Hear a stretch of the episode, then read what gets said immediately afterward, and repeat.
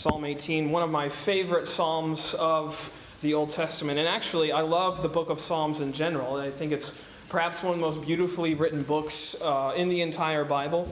And really, when you kind of reflect on the Psalms as a whole, uh, it is essentially a collection of Hebrew songs that they would use for worship, much like we just sang this morning. These were their songs. These were the songs that they would sing in church, so to speak.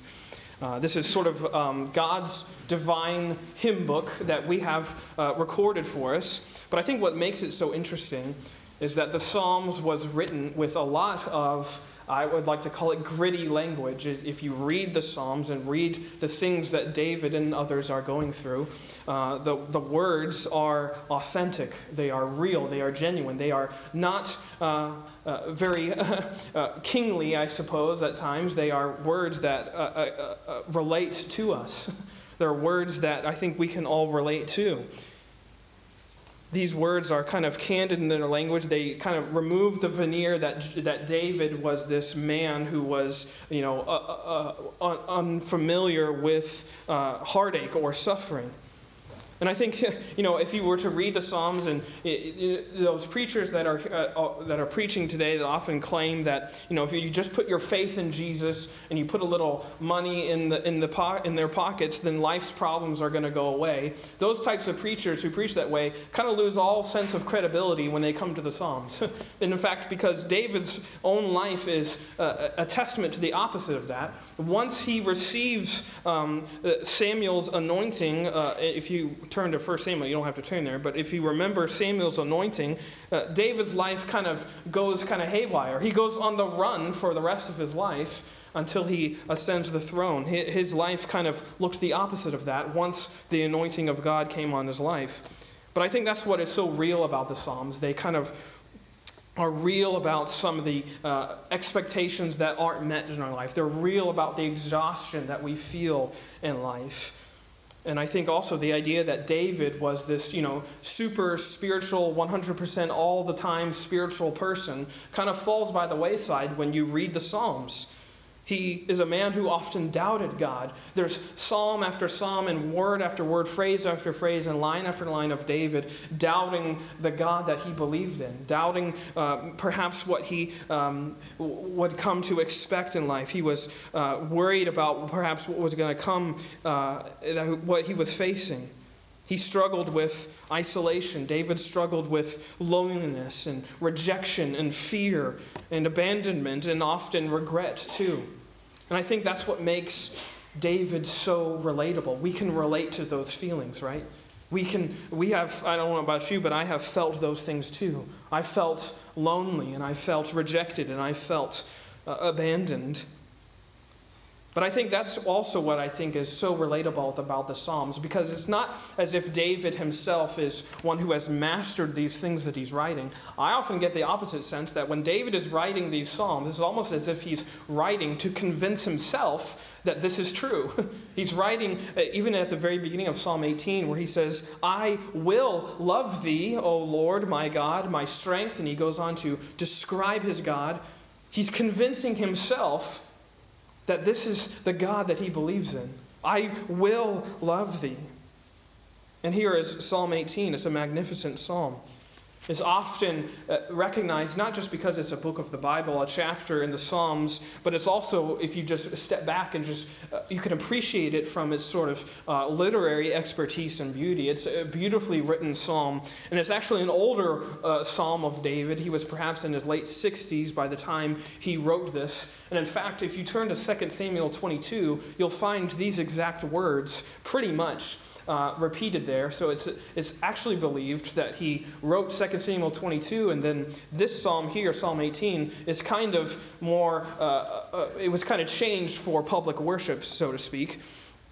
And um, if you look at the, I don't know if your Bible has this, mine does, but it has the little prescript before the psalm. Mine kind of says that these were the words of this song in the day that the Lord delivered him, that is David, from the hand of all his enemies and from the hand of Saul. And really, it's not that day there, that day of deliverance isn't a singular day. It's more like David is recollecting and all the things that God had done in his life.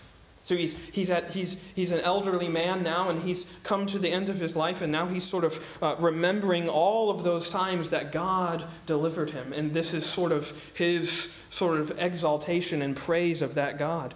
And so, really quickly this morning, I want to look at three truths of that deliverance that we're going to see here. Three truths that I think help us in seeing the God of deliverance, especially in, as, as we can see it in this chapter.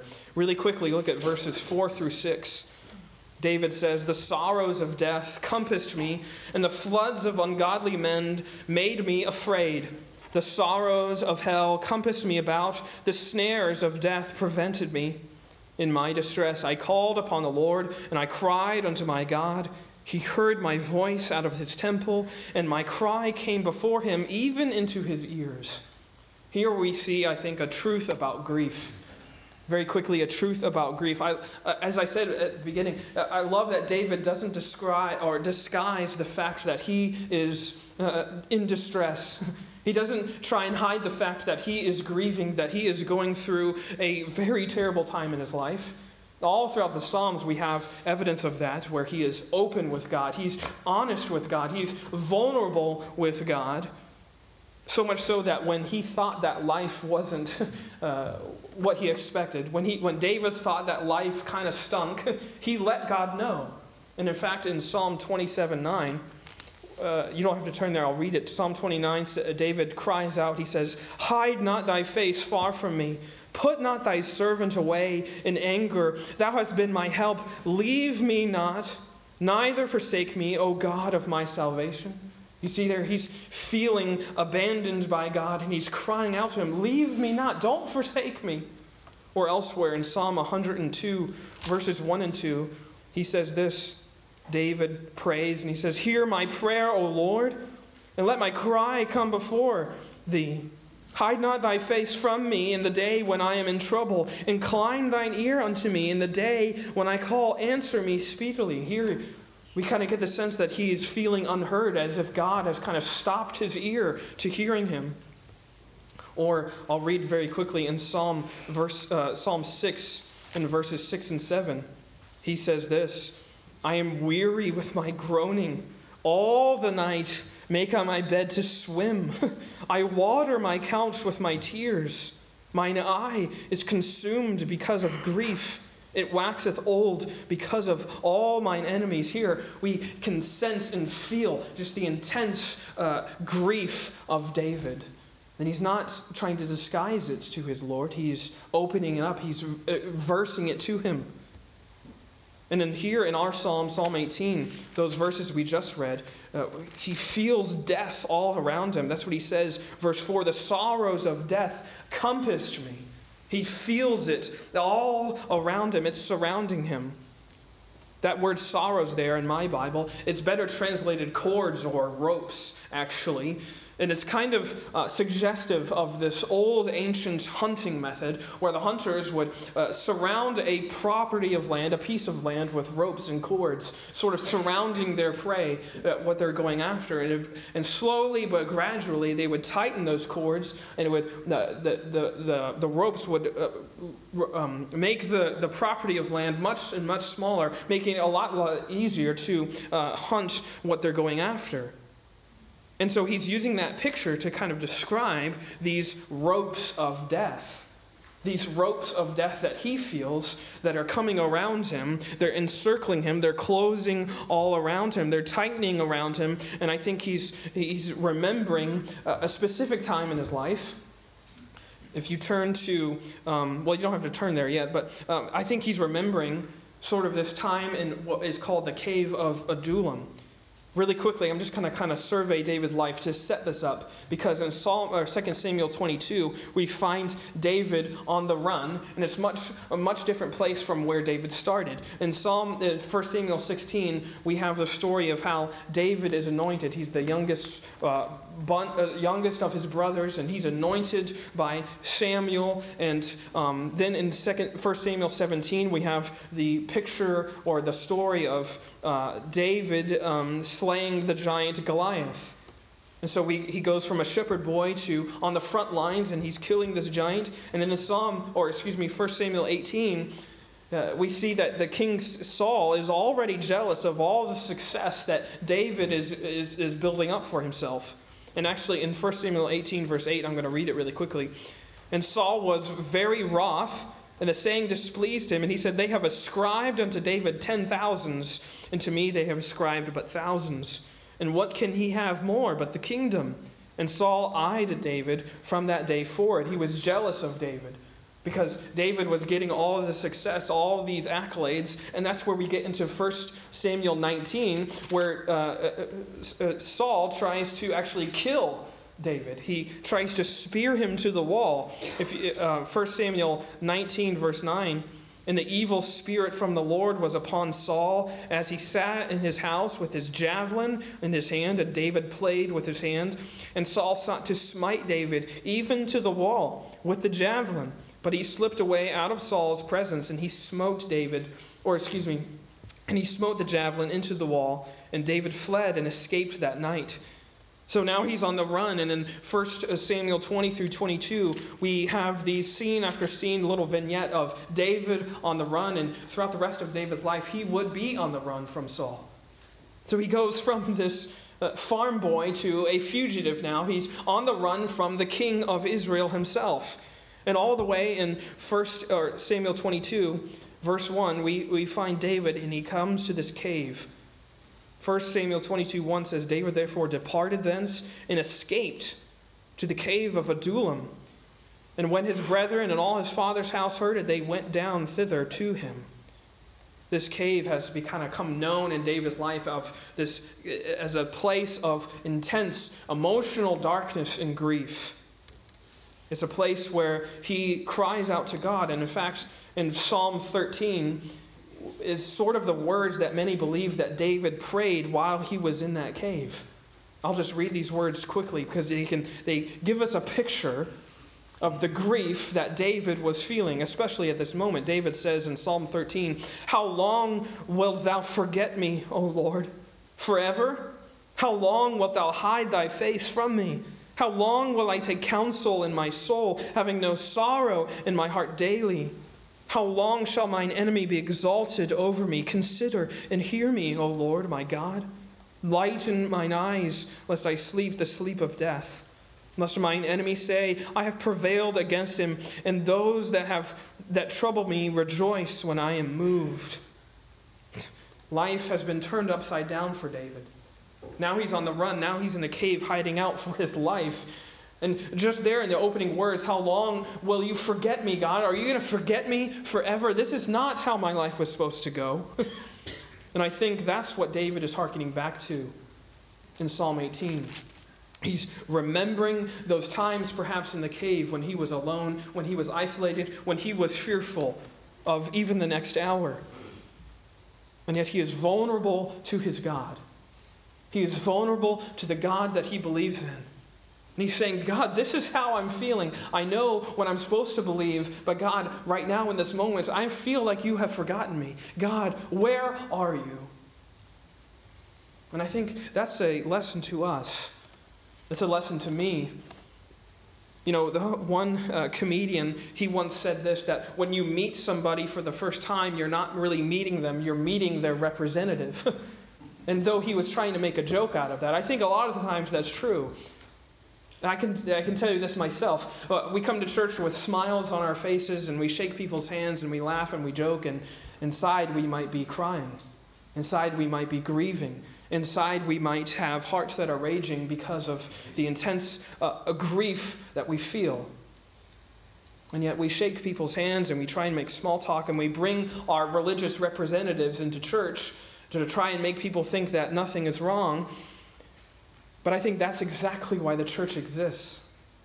It, exert, it exists for people that are grieving. It exists for people that are hurting. Because this is the place where we find the person who loves the hurting, where we hear about the grace uh, for people who are grieving. That's why the church is, exists. And in fact, I love what the great Protestant reformer Martin Luther said. He says, May a merciful God preserve me from a Christian church in which everyone is a saint. I want to be and remain in the church in the little flock of the faint hearted, the feeble and the ailing, who feel and recognize the wretchedness of their sins, who sigh and cry to God incessantly for comfort and help, who believe in the forgiveness of sins. I pray to always be a part of the church of the little flock of the faint hearted, who aren't afraid to come and say that, yes, I am grieving this past year was a, a, a, difficult year for my family. My mom went through a, a very intense um, time of depression. And in, in fact, still, she's still battling that. and there were times when I would go to church too, smiling, and inside, I knew that I wasn't really feeling that. I was like David, How long, O Lord, are you going to forget me and my family because we are going through something we've never faced before? And in fact, coming to church is the place where I love to come to church because I'm reminded of the fact that that's the whole purpose of this whole thing, anyways. is reminded of the fact that Jesus is the one who relieves us from our griefs because, as we read in Isaiah 53, he's the one who's taken our griefs as his own. And this is the place, too, as we are all here, we're all uh, people here, it's the place to realize that you're not alone in your griefs, in your isolation. You're actually not isolated at all because we are all here as the family of God. And I think even as we sing, as we pray, as we cry, as we laugh together, this place, this church, is a place to cry out for uh, relief, cry out in unison for grace. That's what the church is. That's the truth about grief and that actually leads me to my next point, which is a truth about grace. If you look at verse 16, David continues in his psalm and he says this. Verse 16 He sent from above, He took me, He drew me out of many waters, He delivered me from my strong enemy and from them which hated me, for they were too strong for me. They prevented me in the day of my calamity, but the Lord was my stay. I love these words and I love the fact that um, these cries for help that we perhaps utter, these cries for help that David was uttering, they didn't stay within the walls of that cave. When we pray to God, it doesn't just get sucked up into the walls of our room. And in fact, as David says here, they go into the very ears of God Himself. In verse 6 again, in my distress I called upon the Lord and cried unto my God. He heard my voice out of his temple, and my cry came before him even into his ears. Isn't that amazing? The fact that when we pray, God hears it, and it comes into the very ears of the God who is holding the world in the palm of his hand. God is not deaf to our desperation. He doesn't, uh, our prayers for grace don't go unheard before Him, but He listens. And more than that, in these verses that we just read, 16 through 18, we, we see the fact that He doesn't just listen, He acts on our behalf. Because look at, look at the verses again. Look at who's doing all the action. He sent from above, He took, He drew out of many waters, He delivered. They prevented me in the day of my calamity, but the Lord was my stay. He brought me forth also into a large place. He delivered me because he delighted in me. God is the one who is doing all the actions here. Did you notice that? He's the one who's doing all of the verbs. it points to the fact that I think that God is completely sovereign in all of our deliverances of life. He is the one who is moving. He is the one who is doing the action. We are the one who, are, who have been prescribed to just put our stay, put our faith in the one who is doing the action. God takes matters into his own hands to rescue us and deliver us from our drowning. Verse 16 He sent from above, He took me, and He drew me up out of many waters. You know, uh, my little girl Lydia, she just turned two years old in January, uh, this past January. But I already think that she is actually a better swimmer than I was when I was her age. I, re- I say that because she loves the water and she loves being in the water. But I remember when I was younger, I was probably about five at the time. I uh, was having a pool party at my cousin's house and um, I nearly drowned. I just uh, I wasn't looking where I was going or something, and I fell into the water, and I just wasn't swimming. I just kind of froze and just kind of started sinking and drowning. And my cousin, he pulled me up by the scruff of my neck, and he, I was, just came up spitting and, and trying to catch air and uh, spitting water out and coughing. And I always think of that picture when I read this verse. When, when he says, He drew me out of many waters, I think of that. that God drew him up spitting and coughing and, and breathing out water. And that's what David felt like a person who was drowning. And yet God lifted him up by his own hand. And that's what God is for us. God is, I kind of like to say it this way God is like our heavenly lifeguard. And he pulls us to safety. And why does he do it? Because of verse 19, which I love. He brought me forth also into a large place. He delivered me because he delighted in me. Think about that. That God delivered you this morning because He delighted in you. God delivered me because He delighted in me. Yes, the wretched sinner that I am, the wretched sort of rebeller against His word that I am, He delivered me even despite that because He delighted in, in delivering me. David, the very man who doubted his God, was delivered by that same God that he doubted because God delighted, delights in delivering his sons and daughters. And that's what God does for us. And this is the mystery of the gospel that we have for us in this word. It's the mystery of the gospel that's unexplainable, that's illogical. It doesn't make sense that God would delight in sinners enough to the fact that he would send his son to die for them. But that's the very truth that we have in the gospel. That he sent his son to die for those very people that put him on the cross. And it doesn't make sense that the God would delight in us, his enemies, so much so that he would take our place of punishment, and so much so that he would bleed the very blood that would become the remission of our sins. you think about that. That the very blood that we drew on the cross becomes the very blood that washes us clean, white as snow, that we may put on the righteousness of Christ himself. This is the mystery of the gospel that he delights in delivering sinners. And it doesn't make sense apart from this truth of grace that you are fully known by God. He knows the deepest, darkest corners of your hearts, and yet he delights in you. He delights in you. He knows everything about you, and he's still loving and forgiving and gracious towards you. This reminds me of that verse in Romans Romans 5, verse 8, where Paul says, But God commendeth his love toward us in that while we were yet sinners, Christ died for us. He died for us even while we were sinners, even while we were enemies of him. This is the mystery of the gospel, it's this mystery of grace. And it leads us to the third thing that I want to point out to you in Psalm 18. We have a truth about grief and a truth about grace, but also, thirdly, a truth about God. Because look at verses 1 through 3 again. David says, I will love thee, O Lord, my strength. The Lord is my rock, and my fortress, and my deliverer. My God, my strength, in whom I will trust, my buckler, and the horn of my salvation, and my high tower. I will call upon the Lord, who is worthy to be praised. So shall I be saved from mine enemies. I get the sense here, as David is exalting his God, that He's sort of running out of words, right? He's, he's trying to describe his God, his deliverer from all of these trials in his life, in his life, and he, he starts just saying, My strength and my rock and my deliverer, my fortress, my buckler. He's trying to use anything that he can use and that's before him to describe this God. And I love that he's resolving to love the Lord. He looks back on his past life, all the things that he has endured throughout his life, and he resolves, even still, at his uh, older age, he says, I will love thee because of all of the th- times that you have delivered me. And he trusts in this God who is unchangeable. And I love that he begins in verse 2 where he says, The Lord is my rock. And if you notice at the end of the psalm, in verse 46, he says, The Lord liveth, and blessed be my rock. He begins and ends this glorious song by affirming the fact that God is his rock, that solid rock on which he stands.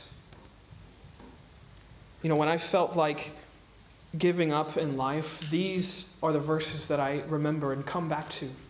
Just like David, that he remembers and comes back to the fact that his God was his rock, and that no matter what else may give way in our life, no matter else what may uh, fall away in our life, the one thing that stays the same is the fact that God is with us. And God was with David in the cave, and God is with us even now as we are enduring trial. God is always with us. When we're afflicted, we can trust the God of the afflicted. When we feel like giving up, we can uh, come to God who is our refuge and security and strength and solace. Look at verse 32, where David says, It is God that girdeth me with strength and maketh my way perfect. He maketh my feet like hinds' feet, and setteth me upon the, my high places. He teacheth my hands to war, so that a bow, a bow of steel is broken in mine arms. Thou hast also given me the shield of thy salvation, and thy right hand hath holden me up, and thy gentleness hath made me great. Thou hast enlarged my steps under me, that my feet did not slip. These are the wonderful truths of the God that was with David. But I think, really quickly, I want to draw your attention to verse 7 through 15, because I think the ultimate truth comes right here in these verses. We see these powerful images, these powerful words that David uses. Look what he says. And then the earth shook and trembled. The foundations also of the hills moved and were shaken because he was wroth. Then there went up a smoke out of his nostrils and fire out of his mouth, devoured. Coals were kindled by it. He bowed the heavens also, and came down, and darkness was under his feet. And he rode upon a cherub, and did fly. Yea, he did fly upon the wings of the wind. He made darkness his secret place, his pavilion round about him were dark waters and thick clouds of the skies. In the brightness that was before him, his thick clouds passed, hailstones and coals of fire. The Lord also thundered into the heavens, and the highest gave his voice, hailstones and coals of fire. Yea, he sent out his arrows and scattered them, and he shot out lightnings and discomfited them. Then the channels of waters were seen, and the foundations of the world were discovered at thy rebuke, O Lord, at the blast of the breath of thy nostrils. Now, this isn't necessarily a historical thing that David is uh, remembering or, or, writing down for us. He's sort of using words and pictures and imagery to showcase the fury of God's uh, deliverance in David's salvation. It's sort of a dramatic picture here that David is describing. But I also think that it's not just a poetic thing that David's doing. I actually think it's sort of it's sort of prophetic actually. Because I can't help but read these lines and, and think about another time in the scriptures when the earth quaked and the mountains shook and darkness covered the earth. Uh, stay right there in Psalm 18. I'm going to read for you Matthew 27, verse 45. This, of course, is the scene of Jesus on the cross called Golgotha. And it says, Then cometh he to his disciples and saith, or excuse me, that's Matthew 26, excuse me, Matthew 27, verse 45 says, Now from the sixth hour there was darkness over all the land about unto the ninth hour. And about the ninth hour, Jesus cried with a loud voice, saying, Eli, Eli, Lama Sabachthani. That is to say, My God, my God, why hast thou forsaken me? Some of them that stood there, when they heard that, said, This man calleth for Elias. And straightway one of them ran and took a sponge and filled it with vinegar, and put it uh, put on a reed and gave him to drink. The rest said, Let be, let us see whether Elias will come to save him. Jesus, when he had cried again with a loud voice, yielded up the ghost.